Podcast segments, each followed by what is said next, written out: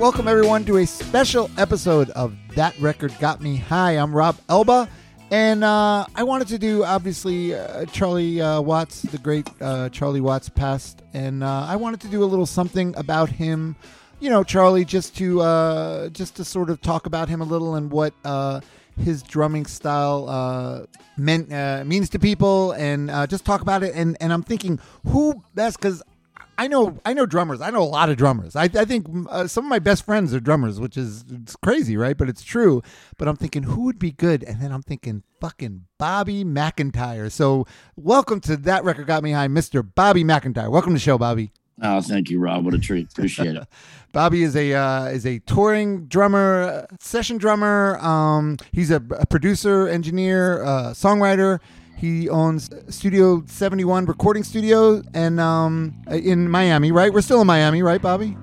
We are. Yeah. One of us is. In, in the hood. No, you are. I know. We. I say the the regal we. But uh, owner of uh, Studio 71 played with the uh, Twilight Singers with Greg Dulli. Plays with Nil Lara. Played played with everyone. I mean, I've known Bobby. I knew Bobby uh, forever coming up when we were making our bones in Miami. But sadly, I didn't get to play with him till kind of recently, just a couple years ago. Uh, and I've mentioned this before that I've I've been lucky enough to play with like some really great drummers. And You I sure was have. Yeah. Yes, and, and I always knew Bobby was a great drummer, but there's something when you play with a drummer, like a great drummer, like I got to with Bobby. We did some Rat Opera stuff, and we played with Gold Dust Lounge, and there's some un. There, there's something that you can't quantify, but that's Bobby. This is why I wanted to get you on because I, I want to quantify it a little, like what it is about Charlie Watts, because he obviously he's not like a flashy, like a John Bonham or a Neil Peart or anything like that. We're flashy, but you always through the years you'd always hear drummers, you know, just just talk about Charlie and oh Charlie. And to the average listener, you may say, well, what's he doing that's so special, right? But but you, Yeah, uh, yeah. Bobby, the reason I saw on um, uh, Facebook, you were uh, you you had posted like a little thing about Charlie Watson. someone said uh, uh, uh, mentioned it to you. Yeah. That was. I posted um, just uh, a beat of Charlie's written, you know, um, in uh, in you know music lingo, and uh, Right. And my my mastering engineer out in Los Angeles, who I've used for 20 years, um, Bob Vosgien, uh, out of Capitol Mastering. Um, they recently just shut down Capitol Mastering, but he's got his own suite now, and he kind of made a comment. And I know he's such a huge Stones fan; he's a guitar player, and um, so I kind of replied to his his comment. And um, uh, Well, you Charlie, had know. mentioned you said something. You said that space he leaves from the hi hat when he would hit the snare drum, he owned. Yeah. And and that Absolutely. to me, I'm like, wow, what is he talking about? But then and then you said uh, you said over the years you realized that the space he left made the snare drum and his backbeat like jump out on the recordings. So and, and that's like one of these little things that you can't that the layperson might not notice, but it but it makes a difference, right? Yeah, like I always thought that he was smoking a cigarette, you know, like with his other hand. So it was like, you know, it's kind of one of those beats like, God, God, you can play that with with one hand. I figured that's what it was. That was his thing. Right. And uh, you know, and and of course, you know, he he didn't always do that, but that was definitely a signature of his on a lot of heavy popular songs and grooves. And uh, yeah, and and as I've been recording over the years, you realize, wow, that was really smart because that snare drum being left by itself and not having the hi hat playing at the same time as the snare drum kind of just makes that thing jump out. And the way he played with Keith and the the the back and forth that they had rhythmically was like space in between, and they would just play in the gaps and off of each other, which was a, a, unique thing. Their feel Right. and Yeah, yeah, and and like you were saying, you said to me, well, your younger ears might not have noticed that, but as you get as you get older and wiser, and you learn about it, that then you realize, oh wow, you know what he's doing is really special. Well, it's a lot of things. It's not just that. It's Right, like the yeah. older I get, the more he becomes kind of my favorite rock and roll drummer. It's like Isn't that crazy? Because he's it's not. Uh, it's crazy because I always thought he was just like when I was younger, like just perfectly sloppy, you know. yeah, and, yeah, yeah, and- yeah.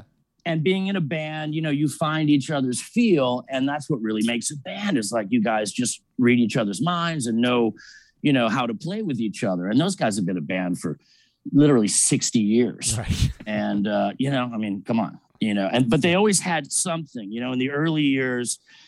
You know, he was coming from like a jazz background. He loved, you know, right the Joe Morellos and just, you know, these these old school kind of um, you know, bebop jazz drummers, big band drummers. Right. Um, so that's you know, a, so yeah, that's kind of yeah. crazy because for being in you know arguably one of the greatest rock and roll bands every ever, he wasn't a, a traditional rock and roll drummer. He he brought he was almost more like a jazz drummer playing in a rock band, right? Yeah, but at the same time, he he had this feel that was that really is the sound of rock and roll. I Right, mean, it's right, you know okay. they, they were pretty much they were that they were the, they were the best rock and roll band like the Beatles, Stones. Beatles were more of a pop band. Yeah. Even John Lennon would have said, you know, they were the best rock and roll band. And, right. Right. Right. Right. and they kept it together so long and uh, you know it's such a history and they changed through the decades the disco era you know the misuse and all of that it's like they just kind of were able to keep, you know stay relevant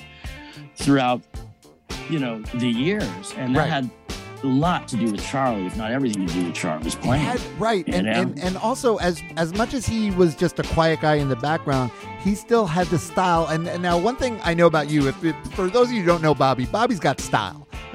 so he's and, and that's all you. and and that's all part of it. For you that's all part of it. And and and that's fair because i hear I, some people say oh that's bullshit. Like uh punk rock shouldn't it's not about fashion. But no it always is in in a way. I mean the uh the clash were a great band but they also dressed a, a certain way. I mean they they they did. And it's like bobby like if i ever saw you playing in like shorts and flip-flops i'd be fucking disappointed. I, I you know. Yeah, it's never happened. No, somebody no. was telling me the other day in a session that uh, about a drummer and he was playing barefoot. And I'm like, God, I could just never do that. You know, you couldn't I mean, right not because some of fashion, it just doesn't feel right, and it's Right like, for know, you. the weight isn't that. Yeah, for me personally, Right. yeah. And and this and, and fashion was always something you know young, and I think it came from like the Charlies and the Ringos and the psychedelic kind of period of rock and roll. yeah that, they had this you know, style about them just- right yeah, people just don't dress up anymore, and uh, you know, and I always loved it, man. I you know, fashion and rock and roll to me were always you know hand in hand, and I always liked right, that. And growing up in Miami, this fashion capital was I always liked to to dress up and you know and have a little something Yeah. of my own, and uh, yeah, and that just stayed with me, and and. You know, it's it's kind of part of who I am. It's like with Charlie, he was a an impeccable dresser. I mean, he just was. really- always yeah, he was. suits on, and he's just always looked great, and uh, you know, had a respect for the stage and for himself. You know, and and you know, just every photo, every you know interview, he just always looked great. Yeah, Yeah, he was always right. the cool, coolest guy in the room for sure. I mean, I've never heard an interview where he said more than yes or no to an answer. You know, Right, it was, right, he was just one of those like laid back guys. You don't really hear about him, you know, just talking it up. So uh, what I wanted you to do, I, you, I, I wanted you to play just a little bit, some songs of his, and just give me, you know, just talk a little about what he's doing in the song, and just bring it out because that, that to me that's fascinating. As a non-drummer, when I hear stuff like, like uh, uh, recently I did an episode with uh, with Sam, with our mutual friend uh, Sam Yeah. Fogarino, and he was talking about how it's almost like it's like a quantum uh, physics thing. Like you can get a snare drum and have ten different drummers hit the snare, and it'll sound Oh, yeah. different. It's the same with guitar players. Fingers, It is. you it know. I mean, it's you true. just you can you know, give that's- the, that's yeah, the why same it's like- guitar player you- uh, the guitar. I mean, two different guitar players, the same guitar, and it'll and it'll sound it's totally. never going to be the same. And then Right. Charlie just had his own thing, which is another reason why I love him so much, is because he had his own sound. He knew who he was. He knew what his thing was, and you know, all all these drummers throughout history try to emulate. You know, their their heroes, and it's like find your own voice, man. Right, You right, know, right. like, exactly. Yeah, that's lo- the love it and appreciate it, but don't try and yeah ape it and copy it and like say, oh, what right, is you he know, playing? You'll never be able to do it. It'll what is his happen. gear? And it's like, yeah, you, you learn as you get old, you realize, oh, gear doesn't matter.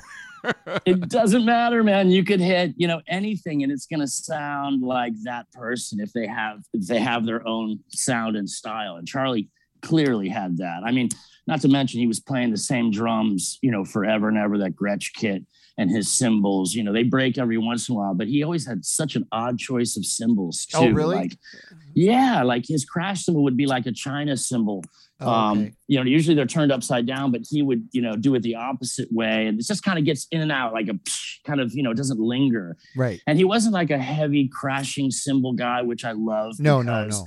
Vinyl hates cymbals. You know, when you Oh, press okay, vinyl, when you start crashing on cymbals, it really disturbs the mix. And I think that he was very aware of microphones and aware of that stuff. He didn't hit the drums really hard, and they just sound better when you don't. You know, when as as the years go on, and I, I record a lot of drums, the softer I play the drums, the bigger they sound, the better they sound. They just don't get choked up when you hit the Oh, drums really weird? hard. It's weird, right? so it You is like quantum physics away. almost, right? It really is, man. And they're sensitive. And, and Charlie had dynamics. You know, he knew when to explode and he knew when to lay back. And he really had that down. And that's a musical thing that he had probably from his early jazz days, being conscious of that. And uh, and he brought that into to the rock and roll. And Right. you know, that's a big lesson for anyone there. Dynamics. I mean, as a producer, I speak about dynamics to artists more than anything. I mean, I don't care on what level you're at, it's always the same conversation, you know. Um, be aware of dynamics. The verse is coming in, lay back a little bit, let the, you know, let the song go somewhere and and save your moments. And he did that.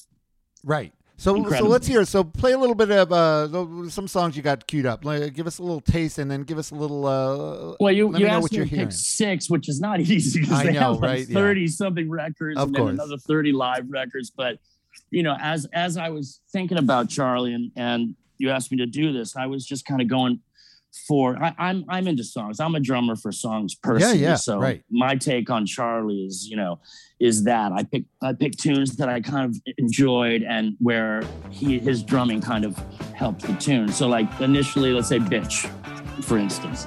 Um super kind of soul tune, like Motown almost.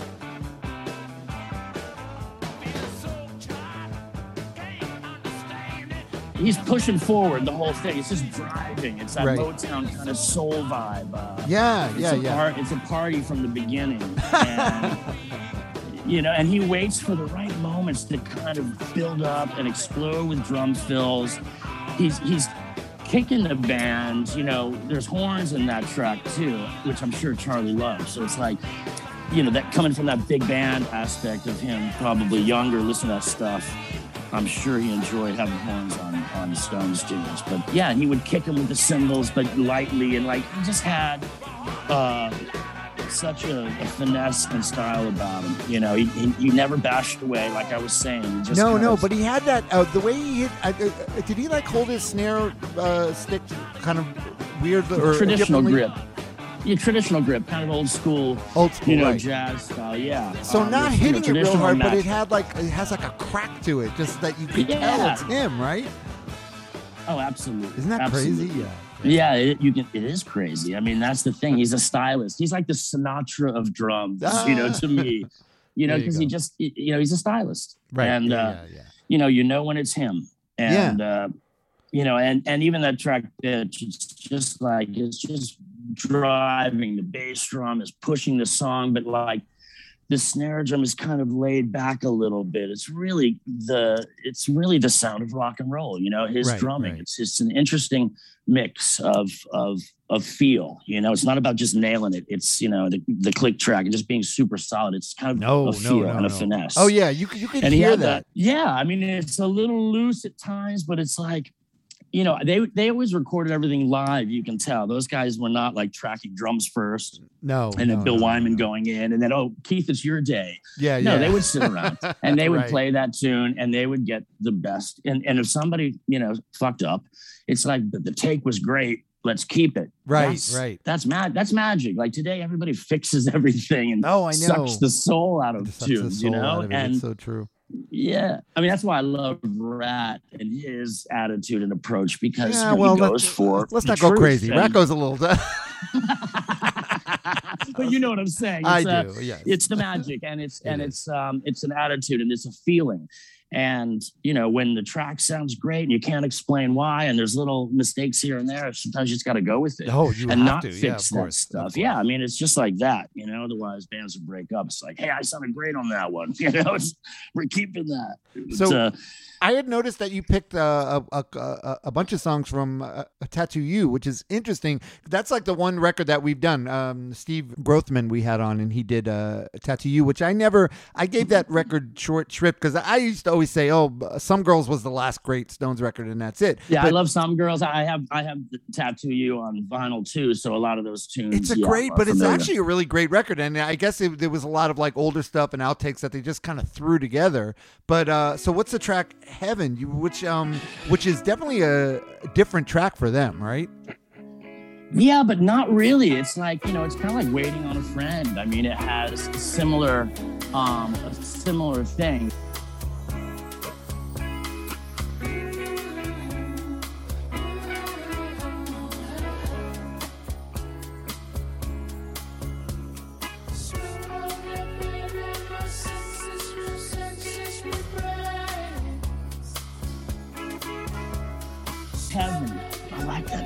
Always like that song. But, and I hate the side stick, you know, that kind of bossa nova where you, you take the, the stick and you hit it on the rim and it gives it kind Oh, of a really? woodblock sound. Oh, right, I've right, never, right. I've never been a fan of that because I could never make it sound as fucking cool as Charlie. Ah, You know, it's one of those things, man. And and when he did, when he does it, it works right, right, it right. just works but you know again that's that that old school coming from the jazz world uh the bossa nova the latin thing. I hear a lot of that latin shit in charlie you know especially on heaven. It is like a bossa nova. I think he's playing with like a stick and a brush. Super musical. Right, Um, right. you know it's uh there's a, a great mood in that track and i love the mix. You know things jump out of the speakers on that mix. It's something really special about it. There's a lot of excitement in that track yeah super cool musical choices man. And that's like that's maturity and that's coming from listening to a lot of great drummers and maybe you know getting some of those ideas and making them his own which he did. I mean he brought he brought a lot of maturity into rock and roll at such an early period. You know i, I wasn't a huge fan of the early stonesy stuff um as much as i was kind of later years and maybe just because i you know i mean we weren't really born at, in that time Right. we're coming in a bit later but Yeah. uh but yeah the ideas that he had music musical choices you know even the chimes in there and just certain things um you know just the groove on that is just really really sweet really So- nice Miss You on Some Girls. That's like, uh, th- that's such a great track. And I'm listening to it again, and then you realize when you listen to it how much, Yeah, how big a part of his groove. Yeah. It- It's like it, to me that one always reminded me of New York as a kid. It just had that that grease, you know, four on the floor, very disco, you know, Yeah, yeah, yeah. moving forward kind of thing. There's mistakes left and right in that track that they kept in, and it was a smash. You know, the Yeah. hi hat. He opens it up in these odd little spots that just are so cool, and you know, not a lot of crashing on the cymbals again. Um, you know, he just played with such a an intention and uh, you know and dynamic that the recordings just sounded so good. His drums sound great on that track. I think that's that's why it played so well on the radio too. Oh, right, right. Um, you know, I mean, I think uh, you know a lot of those mistakes are part of the cool that makes that thing work.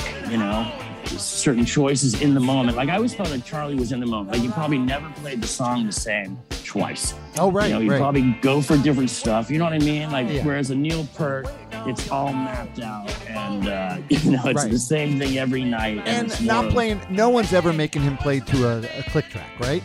No. Ab- absolutely not. No, of course not. Yeah. no, no. I mean, you can you can clock some of those tunes, and by the end, you know they're they're you know. 10 BPMs faster, Right. but that's part of the excitement. That's you what know, they the had to do. That's what, forward. yeah, That, that's what they needed, right? Yeah.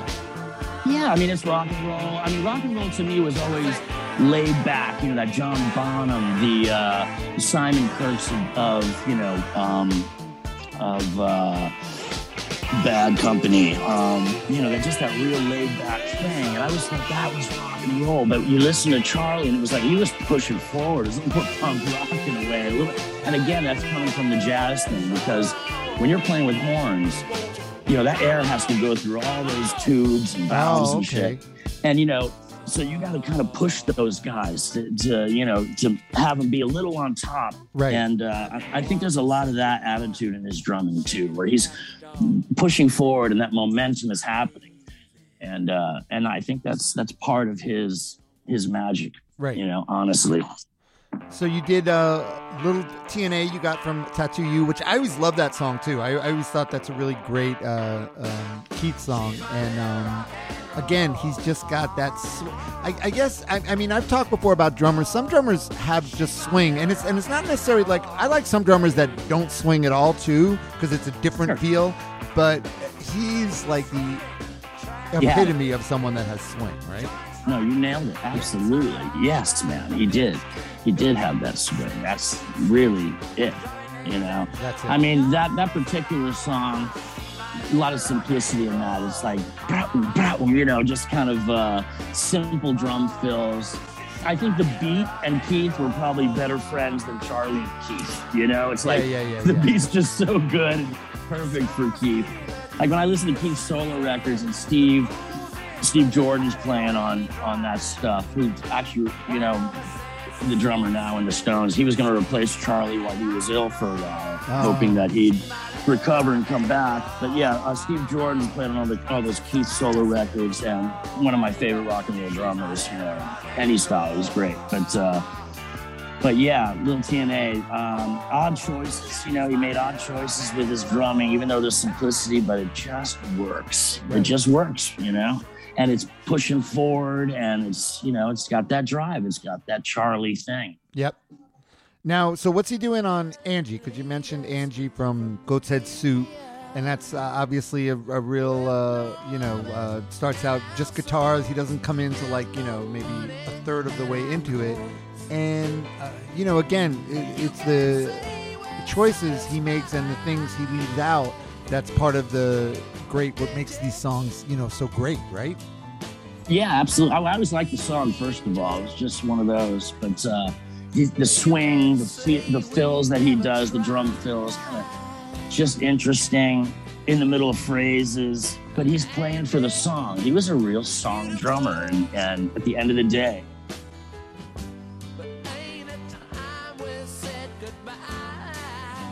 Yeah, like Angie, for instance, I feel like Charlie's playing a lot of different instruments back there, not just drums, you know, and right, right, and his right. his choices of like going to the ride cymbal because there's no organ and he's filling up that space, you know. I mean, that would be my my assumption of, of why he was making certain moves and choices, but uh, but they were always musical and it makes you think, you know, when you really I mean I'm I'm listening to the Stones with different ears um, now. You know, I usually you know would listen to a band, you know, as a band and, and, for songs. I never really oh listen to what the drummer's doing. You know, right. I was never that guy, but uh, but you know, listening to Charlie and and really thinking about his uh, choices.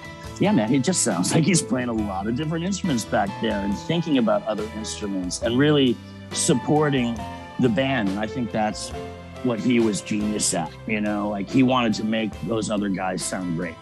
Yeah, and right, he right. he knew how to do that. You know, he really knew how to do that, and that's a lesson in itself. But uh, you know, honestly, I mean, by the time I'm dead, he'll probably end up being my favorite drummer. Ah. You know, the more I the more I think about him, it's, it's odd because uh, right. when I was young, I just always thought, oh, you know, he's kind of sloppy, and I just didn't really get him at a super young age. I was listening to the, you know, the Tony Williams and the Billy Cobhams from Mahavishnu. And I was, you know, kind of a snob in the fusion jazz world. And then when I started to play in bands, you know, 14, 15 years old and getting into more rock and roll or writing with bands or thinking about original songs and finding my own way to play, you start to really appreciate these guys that have been in bands and and kept it together and why they're why they're stylish, why they're so unique. You mentioned Let It Loose from Exile on Main Street, and Exile on Main Street is a record that I didn't uh, appreciate. Probably the same, like you were saying, it was just a little before our time, and that was I was listening to other stuff, so I didn't, you know, I didn't listen to Exile on Main Street till like, you know, when I was older, recently, and then realized, oh wow, yeah, that's that's a, that's a great record. But obviously, I think like, that's duh. my favorite. no, I know, right? Well, they recorded that one in some castle in France. So right. you got to imagine that they were living it that they had time to kind of get that uh, take. Um, you know, I'm sure there was a lot of debauchery going on. Oh yeah. Uh, you know, I mean, putting you those think? guys in the castle. Oh well, you know.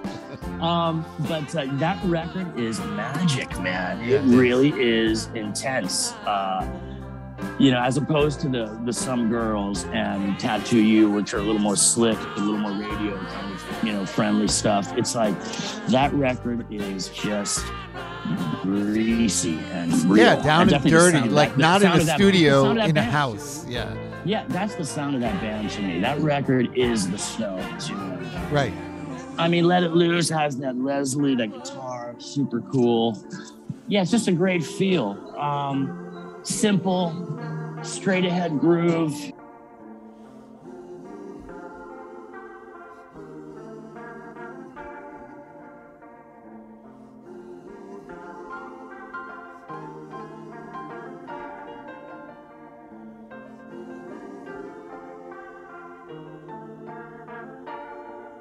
The drum fills. Yeah, there's a drum fill he does in this song. There's a break that that he just does this killer kind of swing, very Ringo. You would think it's Ringo, but now I'm thinking Ringo's Charlie. You know, I'm, sure, they were, Right, I'm right. sure they were close friends and influenced each other a lot. You know, with their Right, friendship and drumming and coming up at the same time Right. and being so huge at the same time. I mean, imagine the level those guys were at. Uh, yeah. Right.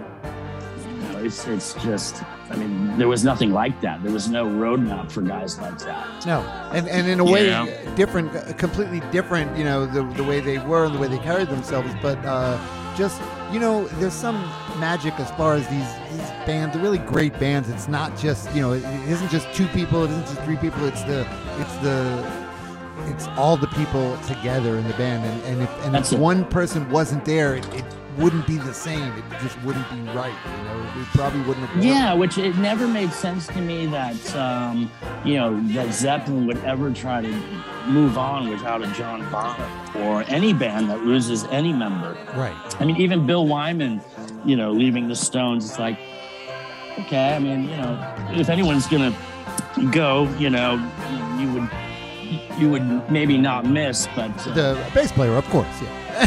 yeah, but I mean, when that bass isn't there, you go, wait a minute, what's missing? No, no, it's true, it's had true, That yeah. magic too, and he played it's true. beautifully with Charlie, and it's just like, yeah, once the guy's out, it's like, you know, game over. Yeah. But uh, but they were able they were able to move on. Darryl Jones is great. Darryl Jones and Steve Jordan um, are are such you know friends and played together throughout the years, and uh, so I mean they're gonna they're gonna sound great, but it's it's not the Rolling Stones anymore. No, no, know, it's, just not. not. Exactly, exactly, it's not. And uh, you mentioned another, yeah. See, some girl. I know you you were heavy on some girls, and and uh, I love that. That's probably like my favorite Stones record. Uh, not being like a huge Stones fan, but uh, some girls just Well, Beast of Burden is on Beast there. of I mean, that's the a- that's the song for me. That's the song, man, because it's just it's just a great song, such a great song. But then the, the way the way it's played, the way um, I don't know what what is it. That snare is his snare coming? Is his snare like behind the beat a little or something? Is that it? Well, he's doing got got got. You know, it's again, it's that Latin kind of Right, right, right, right, It's a bossa nova, Right. But he's hitting it with the snare drum. I mean, there's so much Latin. right. And what You know, these guys from England? that- What does Charlie know? This British jazz band. What does he know from that? Isn't that that's Jazz, great? man, jazz has a lot of Afro-Cuban Latin Right, right, stuff in it. Always Yep. had it. You know, I mean, look at, you know, even a Take Five with Joe Morello, or just most most uh, jazz bands had were coming from that school Right. because it was the brothers and it was you know that uh, Afro-Cuban kind of influence and you know they were lis- they were listening to all the soul guys from the states, all the early rock and roll, the you know the Chuck Berrys, the Little Richards. Um, but really, it was all the they're a blues band. The Stones are straight up blues, and but they found their own blues, Yeah, and yeah. that to me right. is what rock and roll is. You know, you find your own blues, and you got something. You know, make it your own. I mean, not the the shuffly kind of bluesy thing or that typical slow blues you Right, know, right, style, but like the changes and the heart of it is really blues, Yeah. and and they were, you know, when they were first starting out, I'm sure they were just covering all blues tunes, and then they started to realize, oh, we probably got to write our own shit, you know, and and coming from that that blues, you know, background that they loved, they all grew up on, they were fascinated with. Um, you know, they kind of found their own, and there you have it. You know, that to me is is the Stones, just blues based. Yep. Well, that's great. I, I knew. See, I knew you. Even though, like, uh, I, I knew I didn't think you were like some huge Stones fan or anything. But yeah, it's like um, there's just some kind of essence to uh, Charlie, and that's why over the years, like I always drummers, you know, all different drummers from all these different punk bands, they'd say, "Oh, well, Charlie Watts," and I'm thinking, "Really, Charlie Watts?" But it's like, yeah, I don't know. I guess you just have to get older and, and realize more, and just your ears have to change, and you realize, oh shit, yeah, man, those songs would not have been the same without uh, without him behind the. the yeah, it is like that. I mean, we never we never stop learning, you know, and music is just that gift that keeps giving. It's just you'll never be able to know it all, yep. but. Uh, but yeah, I mean, yeah, it was just he just made great choices and and and the, I think the biggest revelation I've had in the last few you know few days of listening to so much um, Stones is is that Latin thing like Tops I had mentioned to you too. That song, oh right, um, right. You know, Tops off of Tattoo You. It's like towards the end, it almost turns into a samba. You know, it's just crazy. It's right, like, right. wait a minute, that's a, that's a fucking samba there. You know, and he and he makes these these these choices of that first tom, the smaller tom in front of you. You know me, I, I play with two floor toms. I don't even have anything in front of me unless I'm recording and the song needs that kind of musical thing. But right. he always kind of favored that front tom, and I never really was able to make that sound cool. You know, I always thought that was kind of an immature thing. And right. it's like, whoops, you know, nope. It's like, it sounds great on recordings. It jumps out, you know. Um, and he did a lot of that. And he would lead with the left hand, kind of Ringo style, swing with that, like you mentioned. He had a lot of that going on. But uh, yeah, there was a lot of unique choices that he made, and he's just, you know, he's just such a cool a cool guy and you know rock and roll royalty all these guys that i've met from that era the simon Kirkes the you know even the bee gees barry robin and Maurice and you know you hang out with these guys and they and brian wilson i mean these are some of the sweetest people right. humble cool you know humans and you know i mean maybe it's you know a gifted life and you know what have you but uh they, I think they all really appreciated where they were at. You know, they appreciated their fans. Yeah. And they were, you know, just super great humans too and you know comfortable within their own skin and all of that i think charlie had that oh yeah you going, could tell yeah you could you, tell that was yeah. a guy yeah that was comfortable in his own skin yeah and i mean i'm sure he was, he was sitting he was sitting back there looking at keith you know, lifting his leg up and watching mick prance yeah. around looking at just, mick's ass for like 50 head, years yeah shaking his head like oh my lord and right. he's just you know he's back there letting the microphones do the work for him through those huge pa systems you know he doesn't have to bash doesn't have to break a sweat. Right, he's just right, right, the guy. right. Because he, he, didn't have, that cool swagger, you know. Right. And and the drums just sound better like that, and he knew it. And uh, yep. yeah, there's there's just so much about that guy that uh, I will um, you know never never know enough about it it's a it's just lessons every time i hear songs you know right well awesome, and i man. and i appreciate you asking me to do this because it really did bring that back to me and musically it's it's such a good thing for me to you know it open is. my palate up again right and uh, right. and and not not forget about his his uh, importance in just the whole musical game and rock and roll especially but just music in general he's you know he was something else man he really you know, was i appreciate i appreciate you uh you asked me well you're something else too bobby. Like i said so what's uh so what's going on in the world of bobby McIntyre at uh studio 71 what's uh, anything exciting going on or anything you want man to, uh... it's all exciting right now. I got a new space right on biscayne and 77 i heard um, i heard. I saw some pictures. yeah it's awesome. high ceilings. It's my new favorite studio that i've had. I mean it takes a while to build it out. I'm you know i'm already working with a few different artists and bands and and still kind of finishing the space but uh it's functioning. It's it looks amazing. It's Great. you know I can host here. I can have bands kind of staying here with me and oh, yeah. it if, for weeks if, at a time. If you're gonna go with Bobby, it's a whole thing. You're gonna live. You're gonna you're gonna get the Bobby McIntyre experience. You're not just gonna. well, I mean, I love to cook for my artists. you know, I like to, I like to keep it positive Makes a and mean a cup of and- coffee. yeah, he gets the whole. yeah, lots get of that going on. But yeah, man, it's really it, that's fantastic. I can't wait for you to get back in town and come down and and see the space. I do. And, yeah, I uh, definitely want to. and definitely make some music together. You and I, you know, would be would be fun to One do something days. with you. And this is the time. You Yeah. know, this this this is the sp- the space for it too. So where's the? If someone wants to get a little t- taste of Bobby, what's going on? Where's the best place for them to go? On uh, I mean, I have uh, what's the you know, Instagram? I'm, I'm, Instagram is Studio Seventy One Records.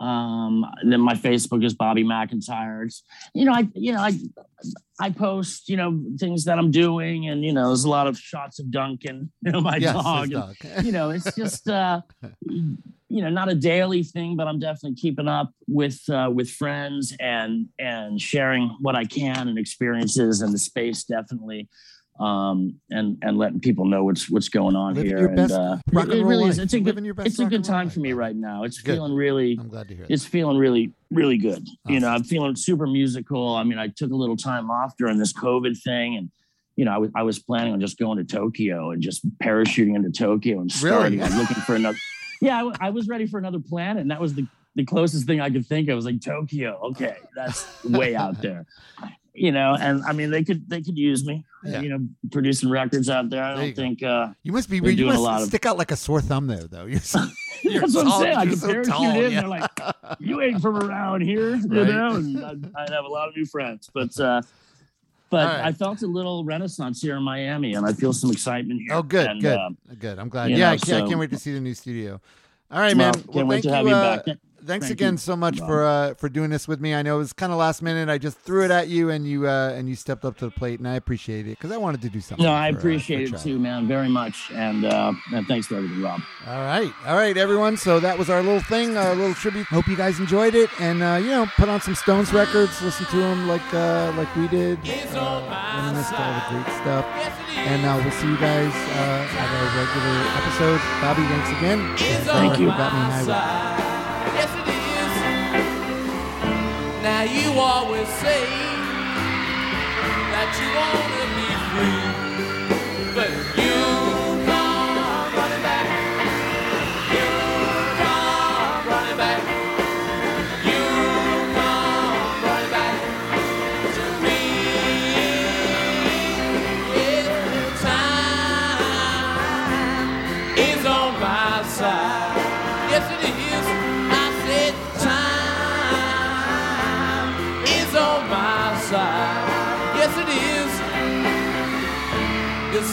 for good time,